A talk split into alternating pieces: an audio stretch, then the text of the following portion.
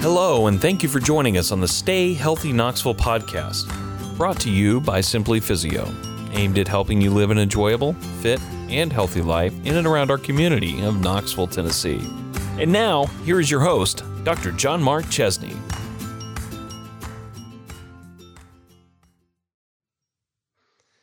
Hey guys, welcome to the show. I'm uh, super excited about our guest on the show. So this is the first time that we actually have two guests. So we're going to see how it goes, and um, hopefully it'll just um, be a home run. But we got two guests, and they're um, two guys that I know very well. Um, first one is Daniel Park. Uh, Daniel's a lifelong friend, um, also um, an expert in the field of uh, emotional health, and uh, he.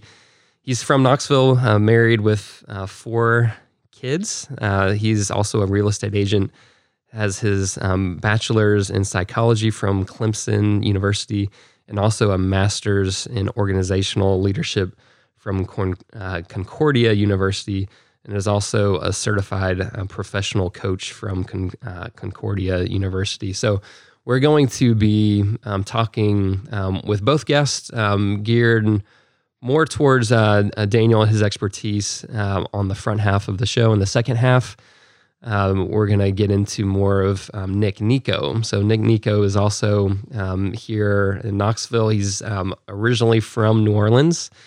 Uh, Nick was um, a, a youth leader when I was in high school. So, it goes back also a number of years. A graduate of University of um, Tennessee here in Knoxville, married with two kids.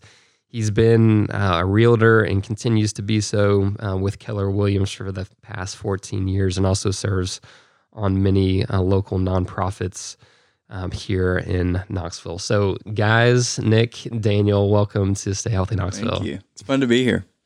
Well, I'm glad to have you guys. Look forward to um, our, our, our topic on emotional health. Right, this is uh, the first time we've really gotten in uh, gotten into you know this aspect of health. So I'm glad to introduce this to um, the Knoxville community um, here, listeners of Stay Healthy Knoxville. Um, so Daniel, um, would love to start um, hearing more from your backstory, um, how you got into the field of um, of emotional health, of Mm-hmm. psychology, like your interest. Like take us back to like where you really saw uh, that interest and how that's developed, I guess, over you know Mm-hmm. over your adult um, life and career. Yeah, that's a that's a great question. So, you know, Joe Mark, we've known each other a long time, and uh, I think we met maybe when we were three, probably. I was trying to put it back there, but um, so you know, when I was uh, in high school, you know, here in Knoxville, we were, you know, living life, doing normal things. As we had conversations about what are we going to do when we're older, I remember there was this very vague but um, very clear message in my head, and that was that I wanted to help people.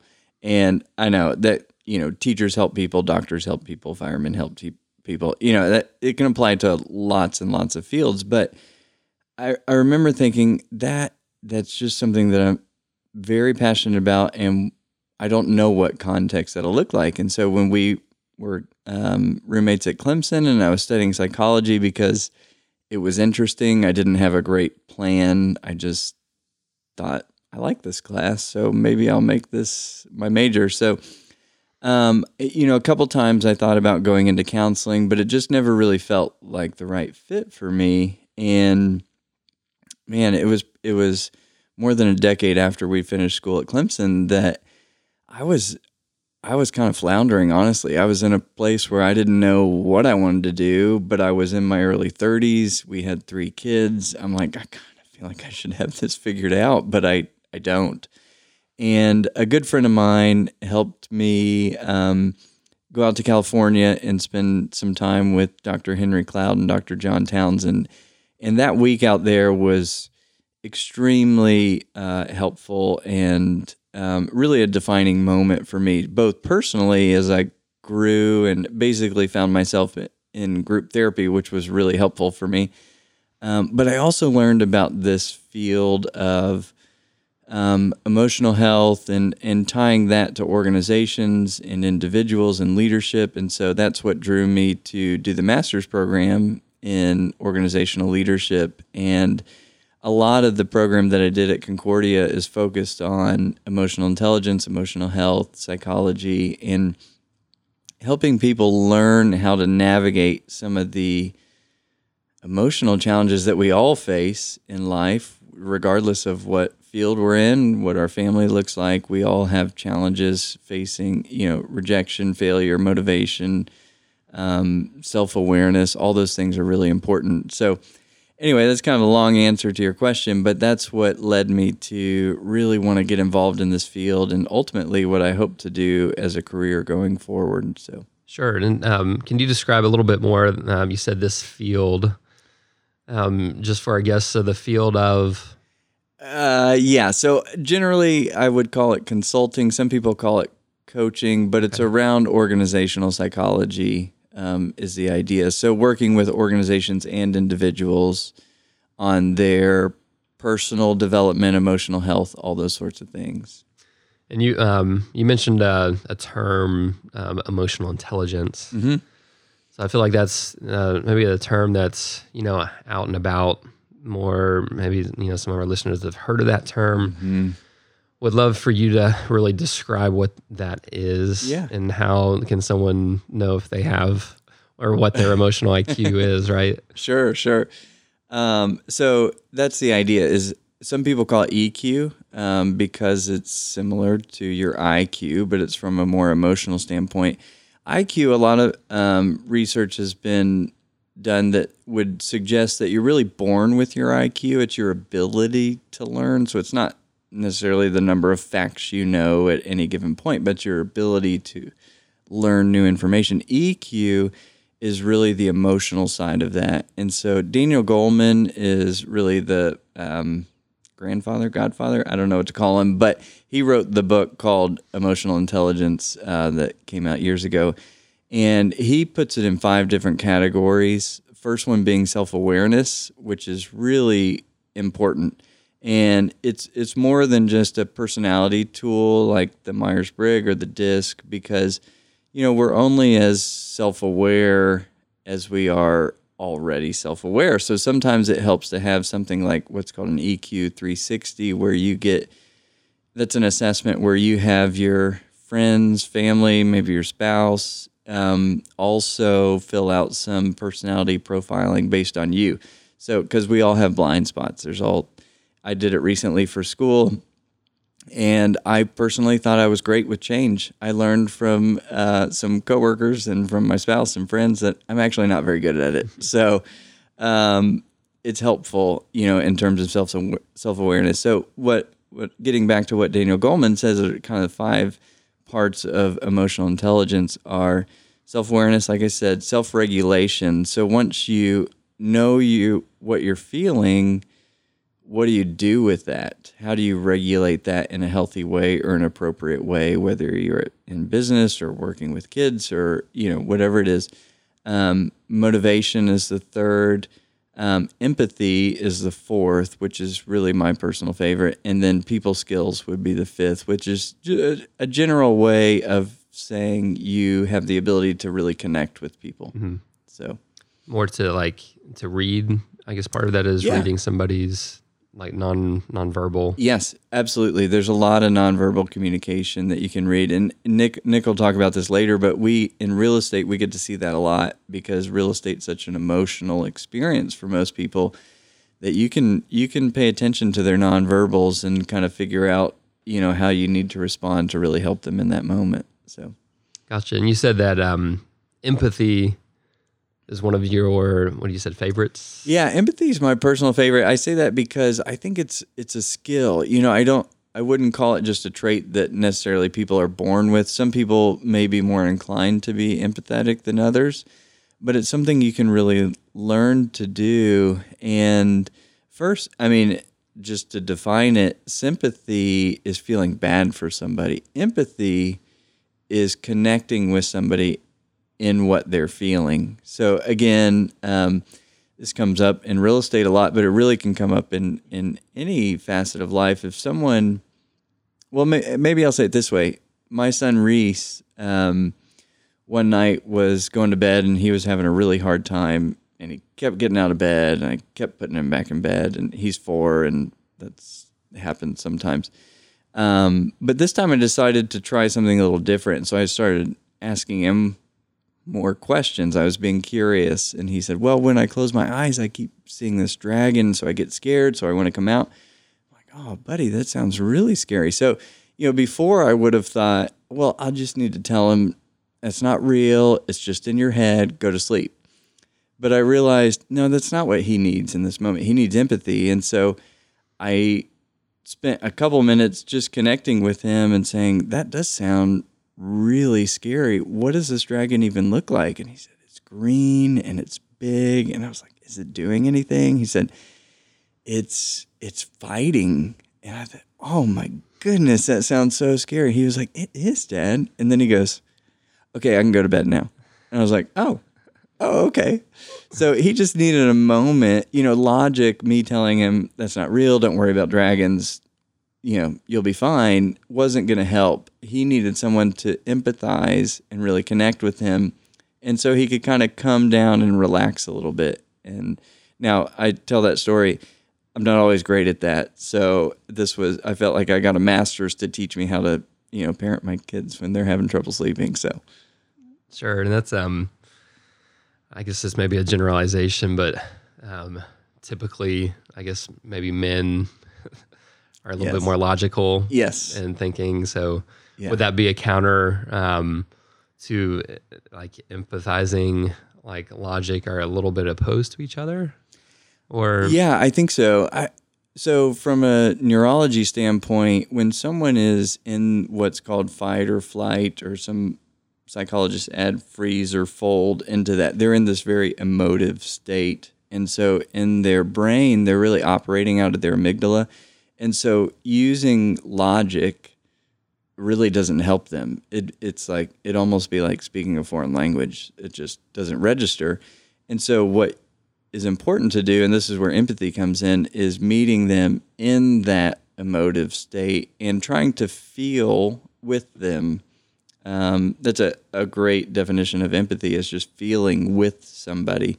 And so by doing that, their brain typically will calm down to a place where they can move to their prefrontal cortex, which is more logical, more kind of linear thinking, and then they can make good decisions or not be as rattled or feel that kind of intensity of the fight or flight. So I don't know if that makes sense, but it's it's the idea of really helping people shift from one part of their brain to the other so that they can calm down essentially. Sure. Which which actually brings me to something that I've also learned in parenting that you guys may relate to is telling a kid to calm down when they're not calm is really not effective at all. I don't know if you can relate to that, but so yelling it at them, right? yes, exactly. Yelling, calm down. Exactly. Yeah. Um, so, well, I'm sure that um, I think the yeah the topic of empathy is like a really interesting one, and um, while we're discussing it, like maybe I know you give an example for your child, um, and maybe it's not that much you know different for an adult, but you know where um, where that can uh, relate to maybe a situation for an adult where um, having the ability to tap into the empathetic side versus the logical side can really be a game changer. Mm-hmm. Um, from your experience, I know does a certain uh, example come to mind?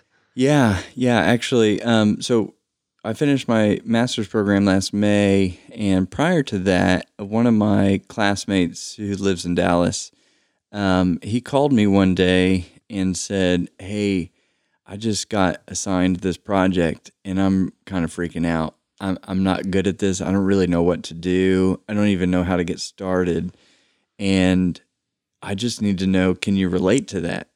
And I thought there for a second, and my first instinct was to say, to tell him, maybe there's a guy down your hall that can help you out. He's maybe better at this. And so why don't you just go ask for some help?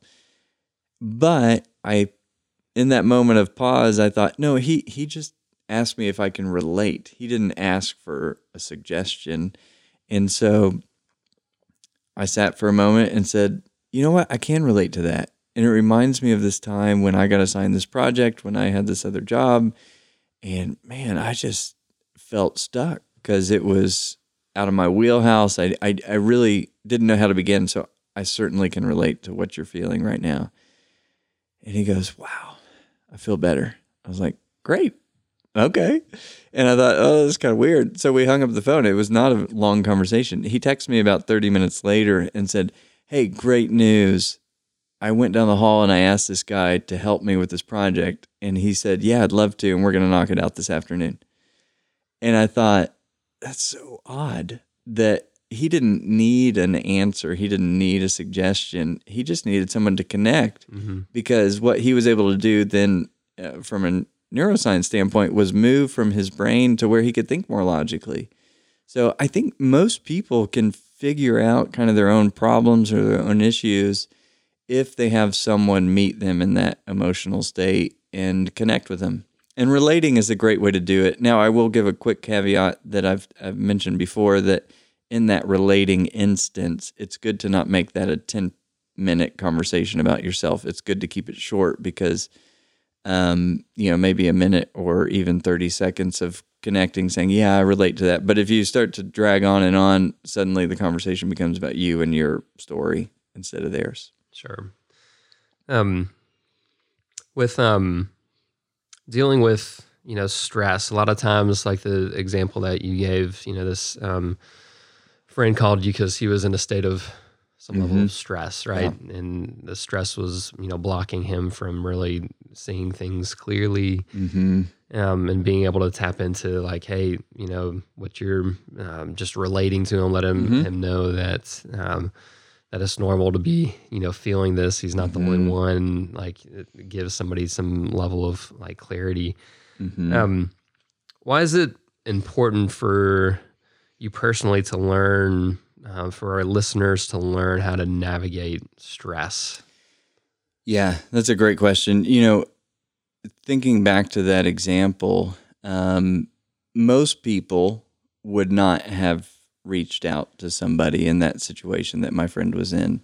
They would have just, I, I don't know, tried to figure it out, tried to do their best. Um, but the reason I think it's really important in those stressful moments to connect with somebody, and that somebody needs to be a safe person because, again, the goal here is is connection. It's not a solution necessarily. And if you don't do that, I believe, and I think there's plenty of research research to support it, that unaddressed stress really can lead to some dark things like addiction. Um, you know, it can lead to family issues. Um, you know, parenting challenges if if we don't address stress in a healthy way and i think you know that's one example is reaching out to somebody who's a safe person for some empathy is a healthy way there's other healthy ways like um, taking a few minutes to breathe i know that sounds a little silly but joe mark i know as a doctor you probably can understand that when people are really in a stressful moment their their breath shortens Changes. Mhm. yeah, and which heightens their blood pressure, which just kind of escalates what they're feeling anyway. Um, I, I had a stressful situation a couple months ago and reached out to a friend, and I- I feel like I know the answers, but he still had to remind me, "Hey, you need to breathe. Slow down a second. And so, and it really helps. You know, I think also sometimes people aren't available when you're reaching out, and so taking a couple minutes to journal write down what you're experiencing, what you're feeling in that moment can help you address that stress in a healthy way um, so that it doesn't escalate and get to, um, you know, some really unhealthy places. Sure. Yeah. You know, the breathing strategy, this one that I find, you know, with a client who um, is just generally like if somebody has just stress, usually you'll find that in their muscles, like I believe it. t- Yep. tense spots and trigger points. And, um, and then if it's there, then they're not moving well. And that can be a large point of um, why they're coming in for treatment in, um, in the clinic. Um, And so, so yeah, breathing is like, is one that's really helps Mhm. but it's tapping into a lot of it is just you know just letting things kind of just go and and breathing in a way that helps to re kind of release some of that Mm-hmm. muscular tone. Right, right.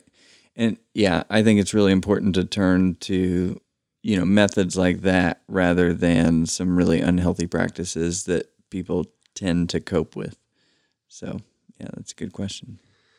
Sure. And then um, kind of back to the emotional intelligence. How do you see ways that emotional intelligence benefits people, maybe in any industry or phases of life? And um, was actually the emotional intelligence like um, with that question? Um, I believe it was in a recent sermon. It came up in our church, and um, um, you may maybe can uh, validate this if this is correct, but I believe the statement was that um, the predictors of success in somebody like in the workplace is mostly um, like if they're trying to find some predictor, the highest predictor is somebody's emotional IQ or however you state it, their emotional intelligence Right. is um, a very strong predictor for actually them being successful like in the workplace. Yeah, yeah. I mean, it, it not only benefits people's just kind of um, place in life and development and growth, but also, like you said, their ability in the workplace. So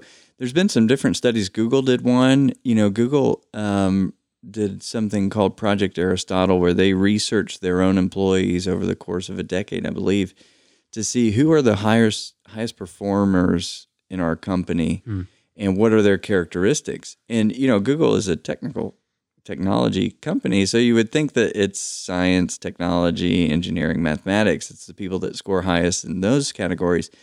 But after that research, they realized, oh wow, no, it's not. It's actually the people that scored highest in what's called emotional intelligence. So the idea that um, people can empathize, can connect on an emotional level, have high self awareness, all those things that we were talking about earlier, those were the highest performers. And there's been a couple other studies where um, I think it was the Carnegie Institute of T- Technology did one where they determined that 85% of an individual's financial success in the workplace is due to their skills in what they called human engineering, but again, around the idea of emotional intelligence or these soft skills that we're talking about, the connecting with people. So if um one of our listeners is really interested in like tapping into like like really what is my emotional intelligence, Mm. any resources or um, kind of starting points for somebody just to I, I mean I would just assume the first step is like like where am I at this? Like how am I? Sure. Like where do I fall? Like what score do I get? Right.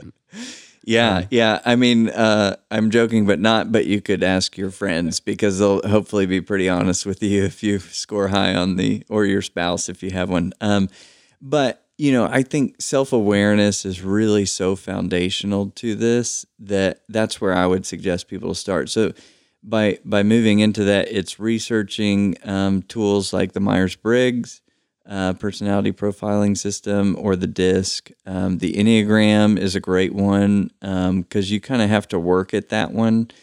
Um, and then ask for some feedback. I think that's just really an important tool. I, I know I was kind of joking earlier about getting your friends to weigh in, but ask people, how do I come across to you? Am I warm or, you know, can you relate to me? You know, getting getting the input of those who know you best is really important. Um, so I think that's probably where I would suggest. And then there's plenty of books. You know, Emotional Intelligence by Daniel Goleman is a great one. He also, I think, co-authored one called Primal Leadership, which is another great one to check out. Um, and then, you know, I, I mentioned before Dr. Henry Cloud and Dr. John Townsend, they've got some incredible books. One specific that jumps out to me that's not as popular from them, but it's called How People Grow. And it's a great one um, to get into this a little more. So um so yeah so you mentioned one of the easiest things is just to ask. Mm-hmm. Um, ask the people that are close to you. Right. You said if Yeah. you have a spouse, if you have, or just your friends. Hopefully you have some friends. Yeah. your friends to ask. Some close friends. Yeah. People that you relate with, coworkers Yeah. could be one too. Yeah, and I think it's important to mention that um, it's good to be in a teachable mindset, you know, because you can really go in and get your feelings hurt pretty quickly doing that. But if you're in a space where you really want to grow and you really want to have a better grasp of your own kind of skill set, self awareness, all those things we've been talking about, um, coming from a place of humility where you want some input, I think that's a great place to go. Sure. And then, um, so let's say somebody gets some feedback that's maybe a little bit on um, of the colder side. They're um, just like, hey, this is an area that you could probably work on. Yeah. What um, maybe some practical steps of like if somebody does go to that step of you know asking Mm-hmm. some people, um, what would be the next step as far as like, hey, this is something I really want to work on, improving myself, Mm-hmm. improving, improving my emotional intelligence, improving my empathy, you know, self awareness. Mm-hmm. How would somebody go about kind of taking that next step? Yeah. So, you know, most people don't love to hear negative or critical feedback. I think that's a pretty common trait among humans. Um, I would say, you know, a, a great next step when you have that is processing that with a safe person, kind of like what we've been talking about here. But um, reach out to somebody else and say, hey, I just got this feedback. I'm not asking you to tell me if you agree or disagree. I just need to tell you how it made me feel and spend a couple minutes talking about, man, it really hurt. And I think it's true, whatever that it is they shared, or, or however you want to process it. I don't need to put words in people's mouths, but um, I think it's good to process that with a safe person. Again, I think there's some real strength in journaling. Sometimes that safe person's not available. Sure. And so taking a few minutes, I'd even suggest doing it by hand, not just on your phone or your computer, because I think that slows you down a little bit to write it out um, by hand. But just saying, I just received this feedback. This is kind of how I'm experiencing it. And that'll help you kind of slow down to then look at it more objectively from a logical standpoint. Like, oh man, maybe I do have a short temper with my coworkers. What are some things I can do to work on this? You know, and get some help. Coaches are great, counselors are great. I'm big on people going to therapy. I think it's really helpful, and that may be a good outlet for people to process this. Sure. And yeah, and I think that's like you like you said that um if somebody's really going the next step when it's like showing like one if you're even asking somebody like you're probably ahead Right. of the curve by True. Most people being kind of setting yourself up in a in a way that you could receive you know a few strikes Yeah. against Yeah. you right Yeah, absolutely. um, it goes, you know, shows a lot about what your character and um, what you're striving to do. So can be encouraged if you're even that vulnerable to, to Right. ask, you know, that um, step. But, but yeah, I think, like you said, of having, um, you know, some people that you can work through that with, you know, some people have to work through it by themselves to some degree, but I know I tend to be one that I need to, you know, process some internally, but think my fault is, you know, if I stay there, then I um I never gain the opportunity to have somebody else speak in, you know, into that even further. yeah, yeah, that's good.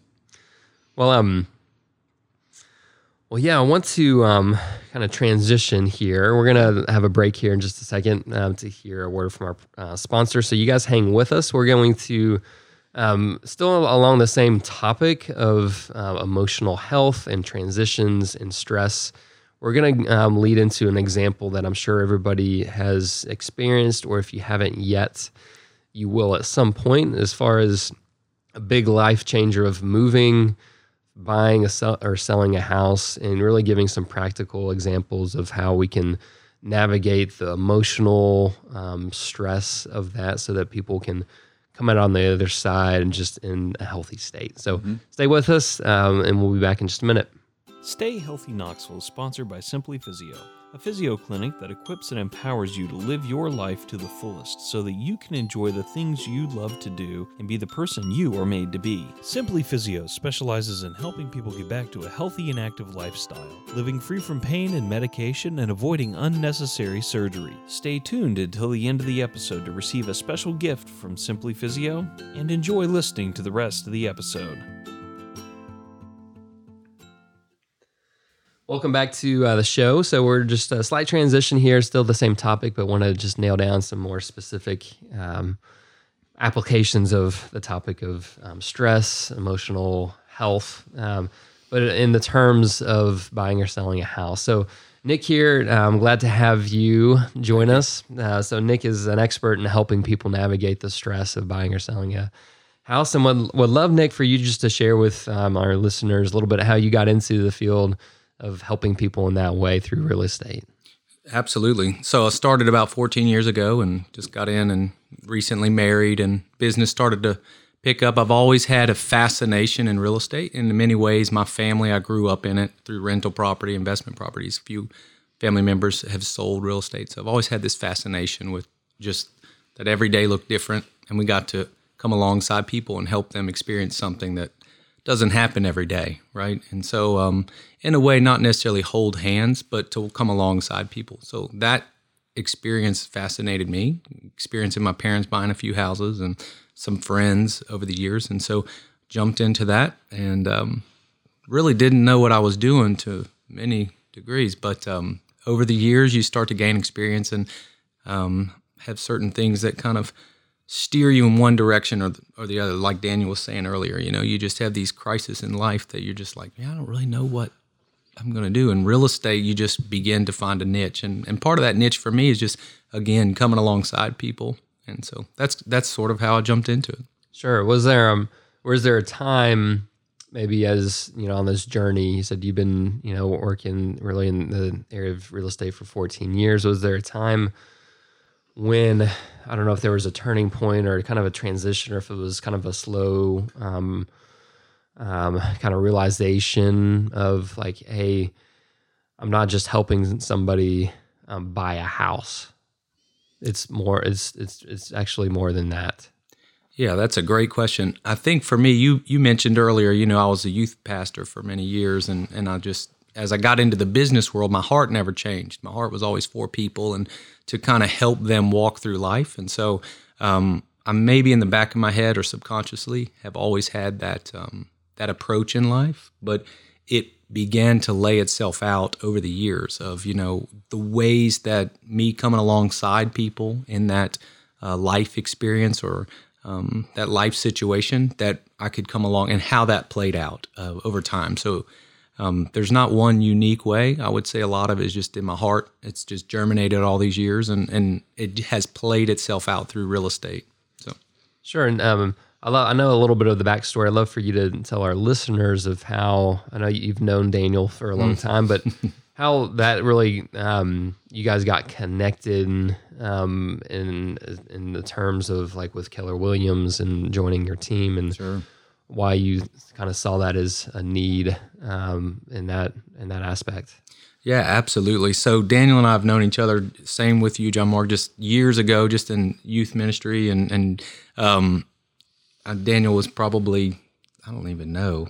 13 yeah. something middle school sometime yeah there's so many stories and we reconnected years later um, just through a men's group and just hanging out and he's telling me the things that he's stepping into and his his dreams of what he wants to do, and and I'm telling him where I'm at. And um, at that same season of life, I was kind of starting to sense internally some friction and some um, stress in my life as my business began to grow in real estate. Um, we had uh, onboarded a few agents to help with overflow and and client care, if you will, and um, wasn't it wasn't an easy transition because now I'm not just coming alongside clients, I'm coming alongside agents. Sure.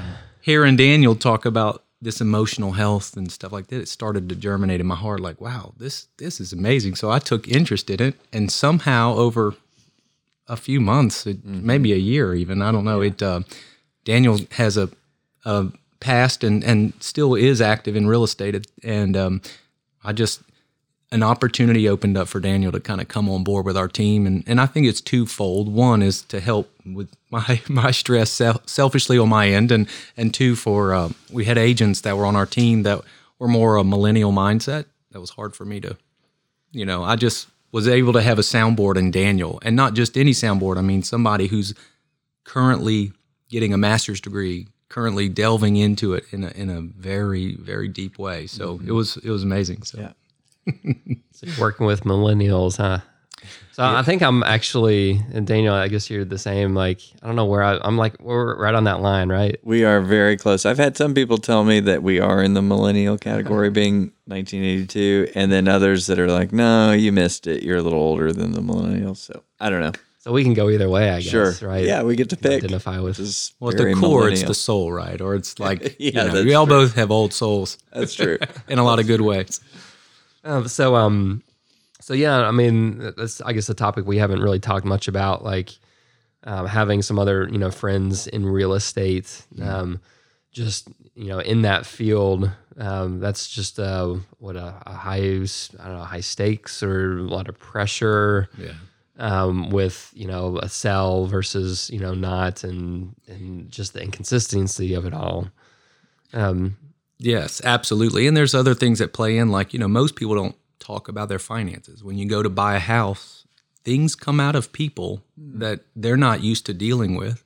And, you know, in a lot of ways, Daniel and I talk about this is, you know, we are not just realtors. In a lot of ways, we're sort of unprofessionalized psychologists, you know? sure. Um, and so we begin to experience that. Well, in the same sense as agents as well, those things come out, you know. And so um, Daniel's just, you know, again, the things that he shared early part of the series here or the, the show is um, it's not just for, you know, it's any profession, it's across the board. And so, um, again, going back to these young agents just getting in, they're experiencing things. And then when money's tied to it, relationships are tied to it. And um, we get to become a huge part of that. And a lot of that is being like Daniel's friend, just, hey, man, just let's just take a deep breath. You know, let's, you know, they're experiencing things that they don't experience every day. And things begin to bubble out of people unexpectedly. And we have a great opportunity to speak into that and um, to kind of come alongside them. And, and again, you know, people don't buy houses but every seven or eight years. So it doesn't come up that often. Sure.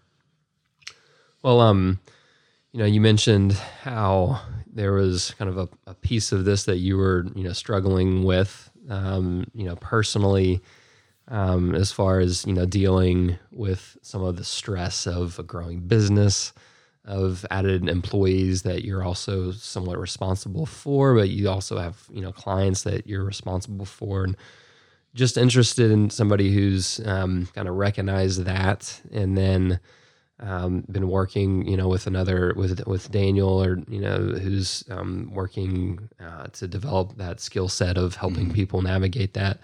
What what that's been like for you? Um, if you even have any practical tips of things that you've learned along the way, and how to handle uh, some of that stress.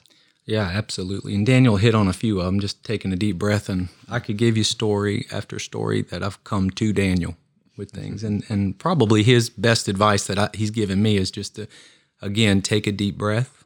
And he, he's kind of helped me to understand. And I feel like I've put into practice over the last couple of years of just, um, you know, time. If, if you don't respond immediately and give time, it allows, um, and I don't know the professional uh, terminology, but you know, when you're emotionally reacting, if you give it time and space, and you get back to that um, to your rational thought, you know, for me, that's been the most powerful advice, and I think has saved a lot of transactions. Uh, if we get into the business terminology, but in the relational, um, it keeps me in a good standing with my client as well as say a buyer or a seller on the other end. Um, so I guess just the deep breath, take a step back, um, and, and those are the biggest biggest things. And um, not always saying it could be worse, but understanding that everybody in the transaction itself is doing the best that they can, and um, not necessarily giving the benefit of the doubt, but giving space for things to play out a little bit. Sure. Um, I feel like it's the approach that our team takes is, you know, let's not jump to conclusions.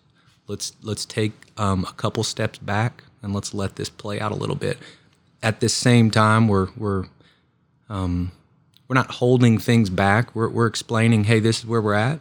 You know, this is where we're going the whole time. You know, uh, so we're not holding back information, but we're also not bringing up something that may have nothing to do with the actual transaction. So. Sure. I think that's a great um, tip, Nick. Like, as far as like an emotionally charged maybe situation, whether it be buying or selling a house or any other right um, situation of like what taking a step back and um, letting kind of the um, the the fire kind of just settle a little bit before kind of making a what is decision. Um, would think about even I don't know how you guys give advice like in real estate and with some of like the season here recently when maybe time um, like what would you advise a client when like things are hop like you know the market's fast or you know it may not just be house it could be something else where um, any other situation where times like you can't just like wait on it for weeks right Absolutely. um, How do you handle that? How do you advise, you know, clients maybe, you know, in real estate or other clients um, in that type of situation where there's a little bit of let's not jump to a decision under emotionally charged situation, but we mm-hmm. also we need to make a decision to Yeah, I'll I'll jump in real quick. I think part of it is setting appropriate expectations, and and again that applies for Nick and I specifically in real estate in that in that setting that you're talking about, John Mark. But it, it can apply in any facet, industry, or even with your family. Setting appropriate expectations is really important. So for what you just described, it's it's letting your client know, hey, when we find the house, there's not going to be time for a second showing. We're going to need to make an offer. So just preparing them for that. And then I think it's just kind of what we've been talking about, taking a couple of minutes to acknowledge that's tough. It's stressful. This a lot of times for people is some of the biggest transactions they're going to experience in their lifetime. And we're telling them to make that decision during a 20 minute walkthrough of a house. Sometimes it's even sight unseen. That doesn't happen as often, but it does happen sometimes. And so taking a moment to say, "This is wow, this is really this is stressful," and that's okay. Um, but it is stressful, and it's okay to to feel that that way or feel what you're feeling. Um, I don't know if you want to yeah, add into that. absolutely. Uh, well, I think a lot of it is just um, there is strategy around approaching a multiple offer situation, but the biggest thing you you kind of nailed it in my opinion is just um, just laying out an approach. And um, I tend to tell people, you know, there's houses, there's a bunch of houses on the market. A lot of it is the way we approach it and the season. When you walk into a house, you'll have the you'll know, you'll have a feeling. Is that 100% accurate? Um, sometimes we'll have people where they don't approach it as a home, as a traditional home. Some people look at every home as a trans, as an investment transaction, right? So that goes back to strategy and things like that. So each person's different, but overall, I think just communicating effectively before going through homes of saying, you know, us as agents understanding a little more in depth of their um, the way that they approach the world or the way they approach their family and and the security of that, and then putting a plan around it. And like you said, Daniel earlier, of just hey, we're not going to be able to go through this house again. So when we're going through it, I, you know, let's let's see if we can put you here, um, and then most I don't. We've had a lot of multiple offer situations this year, and um, it's been it's been a wild ride this year. Yeah, yeah, that's true. when somebody maybe has received some frustrating news, um, whether about like, hey, we got three other offers on this house, or maybe they've um, had a home inspection or appraisal that comes back different than expected. What are um, common, uh, like, how do you handle that situation? What do you advise? What do you, you know, how do you communicate to somebody who's now this this emotional like ups and downs, right, of of trying to find a house and Oh yeah. um, just the the roller coaster ride through that. Well, not to keep going back to Daniel, but I mean, empathy is is massive in this part, and just to hear them. And a lot of times, it's not about the house being lost; it's just that feeling of loss, right? It's not. I mean, houses, selling houses for so many years, we understand that you can have a house and it meet all of your criteria but you'll find that again. But a lot of times, the emotional, if you've already put yourself in that home, you know that's that's the issue. It's not the loss of the home; it's that it's the loss of the feeling like you are home. If that makes mm-hmm. sense. And I think a lot of back to what we've been talking about, taking that step back, telling your client, and this has been a this tough. You know, it's tough to to not won this one and and not necessarily jump back in like the next one we're going to approach it this way, but let them and as well as us agents sit in that. So I don't know.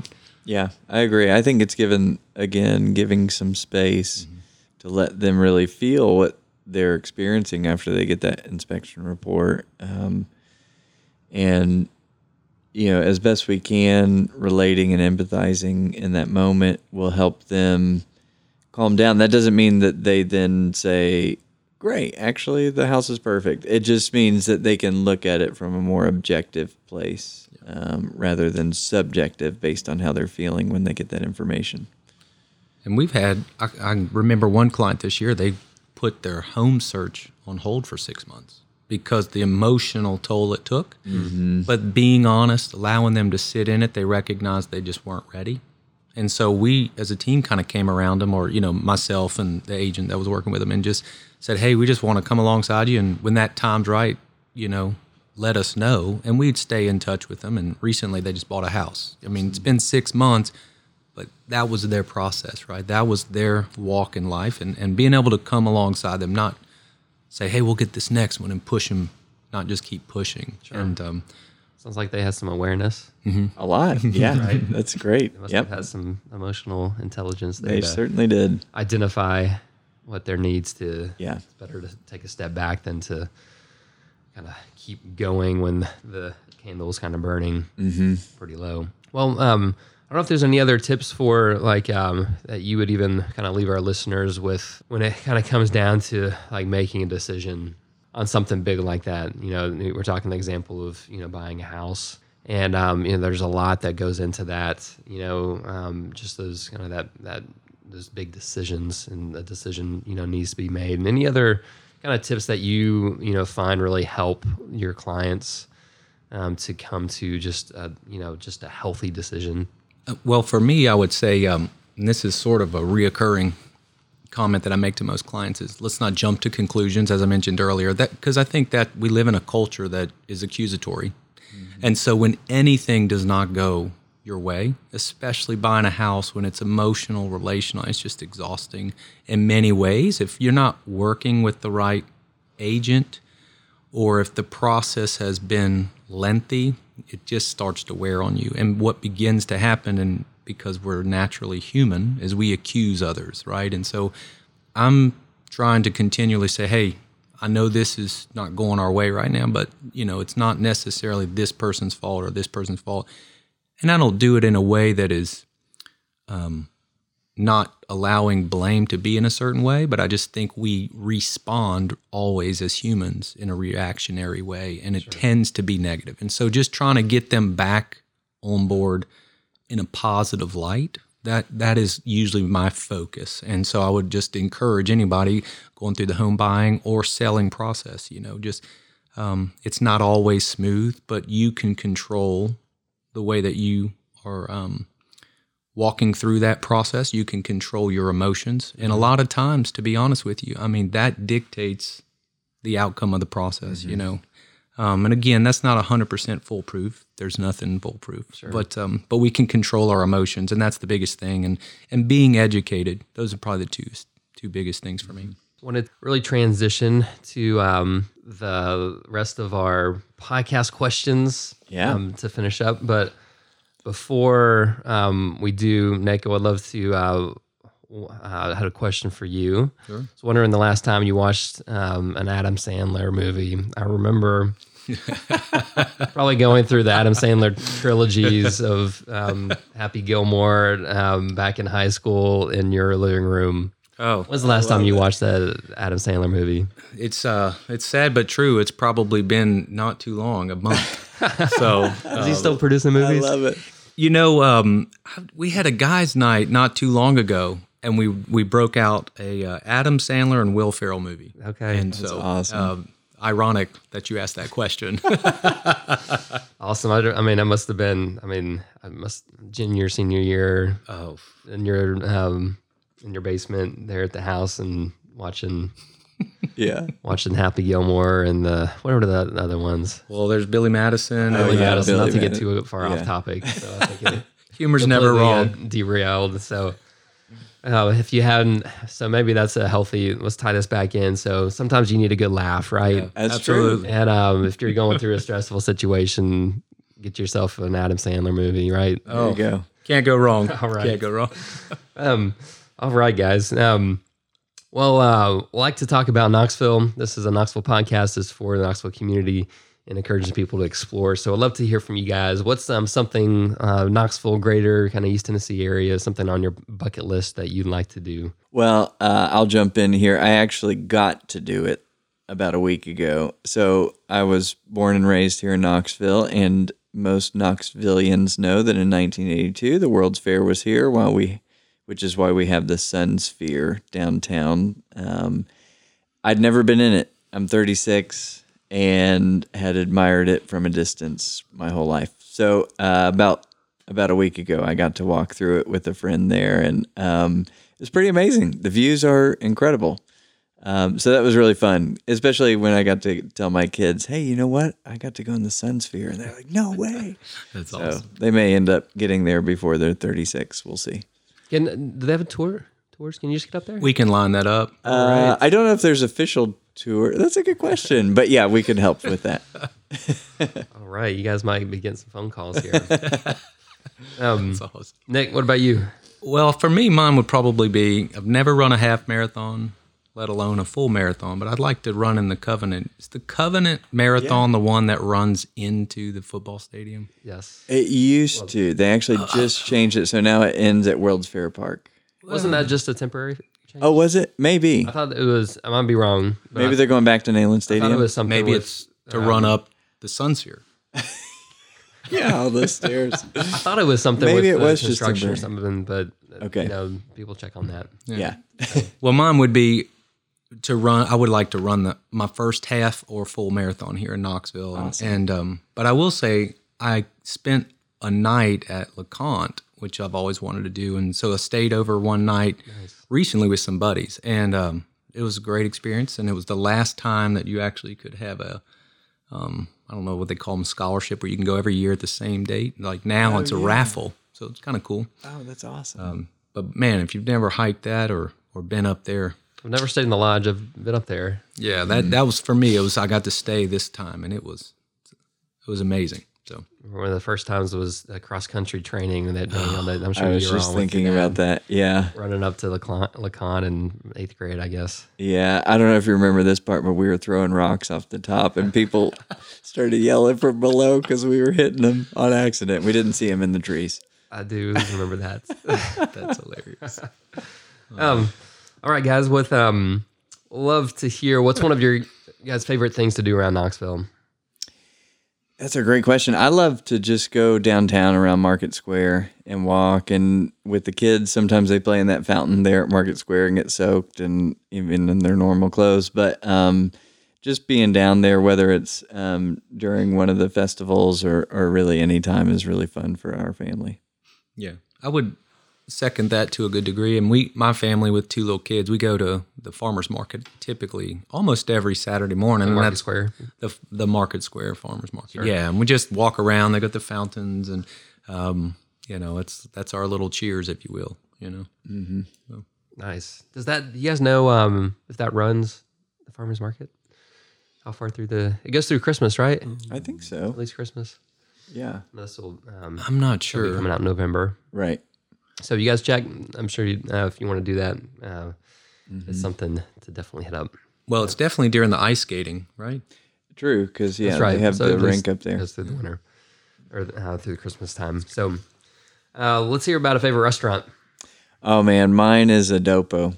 Their pizza is unreal. Love it. My wife and I both love going there. Where does A Dopo? It's um, just north of downtown. So if you can um, just go where Regas Square is or the old Regas restaurant, it's just about a block north of there. So uh, mine would be probably Emilia. We really like that, and um, it's in Market Square, so we visit that a lot. So Nice. I mean, but that's I love A Dopo. I just don't want to keep saying the same thing as Daniel. but we do. My wife and I. That is sort of a date spot that we like to go to. Emilia is just really good. So and Kefi's Now I was rivaling Oh, that. I was yeah. there um, last week. I don't really, Really? get out much. Don't get downtown much, but I went out for my birthday with my parents. That's and awesome. I went to Kefi, and it was amazing. So Awesome. Good to hear. another um, place there at the old city hmm to uh, look into. Uh, so, um, kind of wrapping up, uh, what would you guys have for our listeners on one of your best tips, recommendations for staying healthy? I'll jump in here. I, I think, um, you know, what we've been talking about today is really important in staying healthy from an emotional standpoint, and that's finding some safe friends. Um, there's a lot of research out there. I won't get into it right now, but uh, loneliness is a, a pretty dangerous place for people, and unfortunately, it's pretty common in culture today. Um, so having a few safe people that you can be yourself with, be honest with, be vulnerable, but also just have fun too is is really important and really good for people's health in my opinion. Great, Nick. Well, uh, one of the things I've, I'm, um, my wife has me eating no meat Mondays, so Nice. eating less meat, red meat that is. Gotcha. Um, yeah, On but Mondays. I'll stretch it sometimes, you know. so I'm personally just trying to, you know, Cut back some. cut back on some red meat. Gotcha. So, All right. Well, um, if our listeners uh, have a need, uh, potentially buying or selling a house, Nick, why don't you go uh, first? How can people um, get in ton, get in contact with you?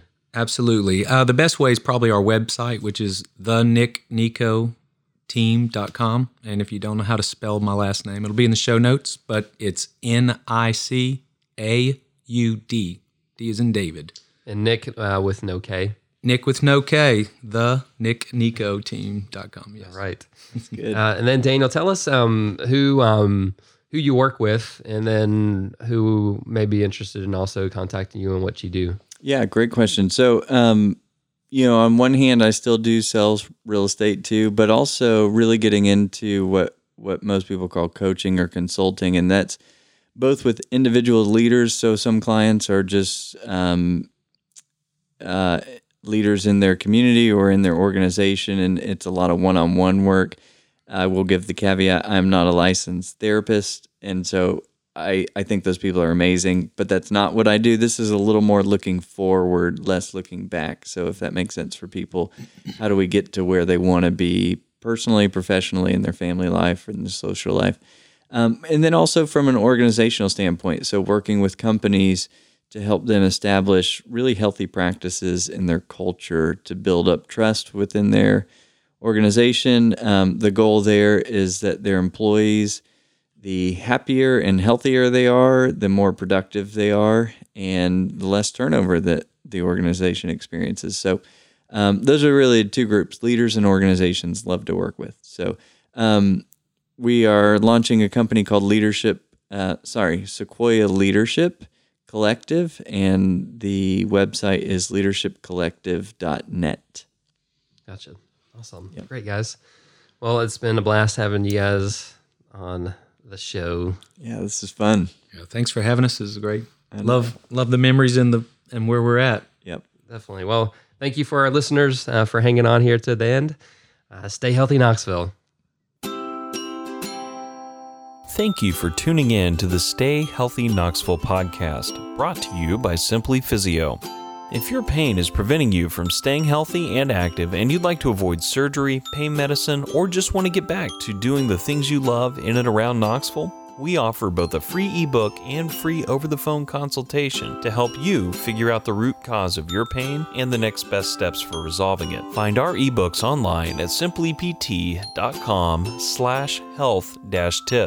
There you will find ebooks for topics such as neck and shoulder pain, lower back and hip pain, knee pain, and TMJ. These quick to read reports will provide you with expert tips, tricks, and exercises to help solve your pain from the comfort of your own home. Just visit simplypt.com slash health dash tips to download your ebook and have it delivered directly to your inbox. We also offer free, no obligation phone consultations with a doctor of physical therapy to Knoxville area residents. Just call us at 865 351 0615 or visit us at simplypt.com and click the Talk to a PT button on the home page to schedule a call with us. Thanks again for joining us, and we will see you next time on the Stay Healthy Knoxville podcast.